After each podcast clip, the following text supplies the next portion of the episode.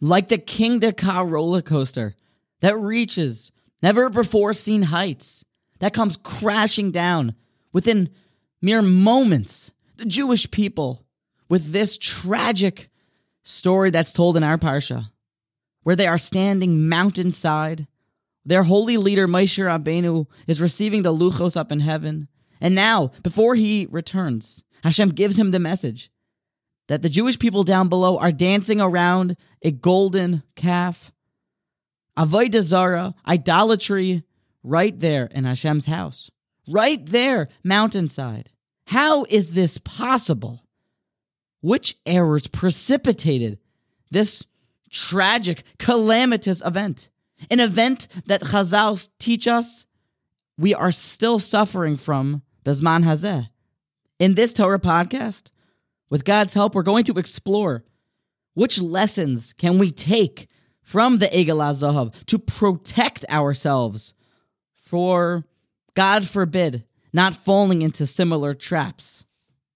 Rav Dessler writes in Mechta Eliyahu in his fifth chelek, the fifth volume of Mechta Eliyahu, on page 291, that his teacher, Rev Tzvi Hirsch Broide of blessed memory, told him in the name of Yisrael Salanter that this episode is a classic example of how we ourselves strengthen the hands of the Satan and enable him to increase the severity of our tests step by step.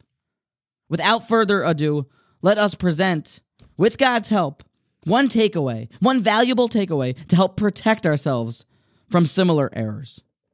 To set the scene, it is now the 7th of Sivan, Moshe Rabbeinu's parting words to the Jewish people I will be back in 40 days. 40 full days. The error happened right then and there.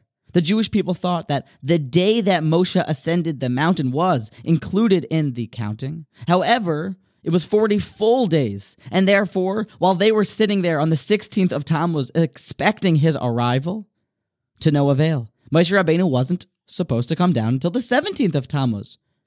So it was on the 16th day of Tammuz at about midday when the Jewish people saw no signs of Moshe. The pasuk tells us, Parshas, Ki Sisa, Perek, Lamed Beis, Pasuk, Aleph, Vayar ha'am kiboshesh Moshe lo redes min hahor. The people saw that Moses delayed in descending the mountain. Things begin to deteriorate. The nation gathers around Aaron. They conspire to build this Egel Zahav to replace Moshe. On this pasuk, Rashi explains to us that this is kind of an odd word, boshesh. What does that mean? Citing Onkelos, it means lashon ichor, an expression of lateness. Moshe, we don't see him. He's delayed. Where is he? Fear is setting into the Jewish people. What if? Where is he? Is he coming back? At that moment, Says Rashi, the Hera'a demus choshech va'afela ve'irbuvya. The Satan came and displayed an image of darkness, of gloom, and of confusion. Lomar telling the Jewish people, Vadai meis Moshe, that Moses is dead. Lokach ba'irbuvya la'olam. That is why confusion has come to the world.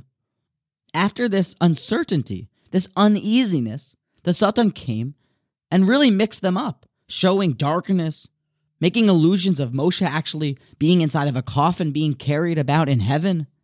So it now makes a little bit of sense as to where the mistake happened. But there's something to notice in this downfall. The speedy, precipitous downfall was step by step. It was gradual. First, at that point, the Satan came and confused the world. Then he showed them an appearance of thick darkness and confusion at the mountaintop. Then, after that, Moshe must have died, they said. This would account for all the confusion. And only after that did then the Satan have permission to come and say that Moshe is indeed dead. And lastly, then he showed them the appearance of Moshe in a coffin being carried through the heavens. The Satan is an angel. The Satan is created by Hashem to fulfill his purpose in the world that God has created him, to cause difficulties, to cause temptations, to create tests for people in order to challenge them to bring out the best in them.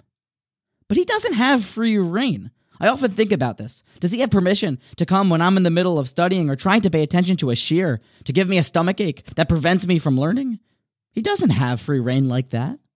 But what he does have is the ability to create small challenges, to create fair, just nisyonos. And each level of the test, at each stage, the test, if one fails, becomes more intensive than the previous one. We see this clearly in the Rashi. The entire commencement of the downfall was first a feeling of an unrest, of, of uneasiness, a little bit of a what if. And then the idea begins to set in. Rav Dessler explains that the proper response, a response of really most of the nation, for we're taught that it was really only a couple thousand people out of the entire 600,000 that were involved in this grave error. The proper response was to say, This is Moshe Rabbeinu, the Raya Ne'eman. He's coming down. He told us, Is it possible, perhaps, that we made a mistake? We erred in our calculations? But the way of the Satan, but the permission that he is granted from God to test us is dependent upon one's initial win or loss. If one says, Satan, this isn't true. I know Moshe Rabbeinu's going to come down. Well, then the whole thing will melt away. His grasp upon us becomes much more weak. However, since they did not make the correct deduction, they allowed this spirit of unrest, of uneasiness to enter to their hearts. So now the Satan has permission to increase the test. And he showed them in their imagination darkness, confusion, and Moshe even in a coffin. The Satan is allowed to give us bait, to give us a level one challenge. And if we fail, only then is he allowed to go up and increase the challenges, to make them level two, to make them even harder and harder. And there's no greater example than Paro in Mitzrayim when originally he was given an opportunity, a choice. He had Bechira to let the Jewish people go. And ultimately, after so many bad decisions, after so many times taking back his yes, reverting back, going into being mechazik his heart, saying, No, no, I will not let you go. He succumbed so greatly, he fell so far that he ultimately, according to many opinions, even lost his free will. Libi Oimerli, my heart tells me that there's no greater example of this than when we arise in the morning, when our alarm goes off.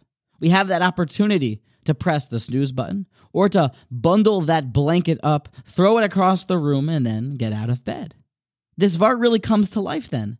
For if a person tarries, if he delays, if he says five more minutes, it really increases his Satan, his Yetzer Hara's grasp upon him. He gives in a little bit, but it's at the very beginning that grants the Satan that much more power to increase the challenge. Really, this is not a depressing part. It's inspiring. Rav Dessler tells us that if we can strengthen ourselves at that first second, while he's still much less powerful, much less intense than what it will become, we can escape. If the response is, I know Moshe Rabbeinu's coming down that mountain, I'm not pressing that snooze button. I'm going to get out of bed. Then you're weakening the Satan, the evil inclinations grasp upon you. Sometimes I think in certain nisyonos that I will be faced with, well, Hashem, how is this fair? How can I be put in such a position? How can the Satan have so much strength over me? I believe that we found the answer. It also seems rather unfair that the Satan could conjure up a picture of Moshe's Levaya, Moshe being inside of a coffin, being brought around heaven, clearly being depicted as dead. How is that fair? The truth is that it's gradual, small weaknesses that amount up to build the Satan into something so strong. A little bit of doubt, a little bit of uncertainty, a small amount of laziness, a five minute snooze could power him to a spot that almost seems unfair. The chizuk is, the motivation is, the vort is that when we win at the beginning, that right at tip off, we make the right call, we keep him at bay. This grave, tragic, calamitous, horrible episode could have been prevented if the Jewish people would have immediately bought into their trust. If they would have said, That's craziness. We know Moshe Rabbeinu is going to come down that mountain. When we remain strong, when we are resolute on his early attacks, when we show bravery, when we move on from those first thoughts of sin, enduring, battling those initial feelings that the Satan will throw our way, that we can emerge victorious. It is there that we can weaken his grasp upon us. The golden calf, the Egel Zahav, precipitated by one small feeling of uncertainty, a what if that was built up by the Satan to something so much more, could have been prevented with early strength. Seize those early opportunities. Instead of hitting the snooze button, unplug that alarm clock, throw it across the room, for it is there that that battle, that our battles may be won or lost.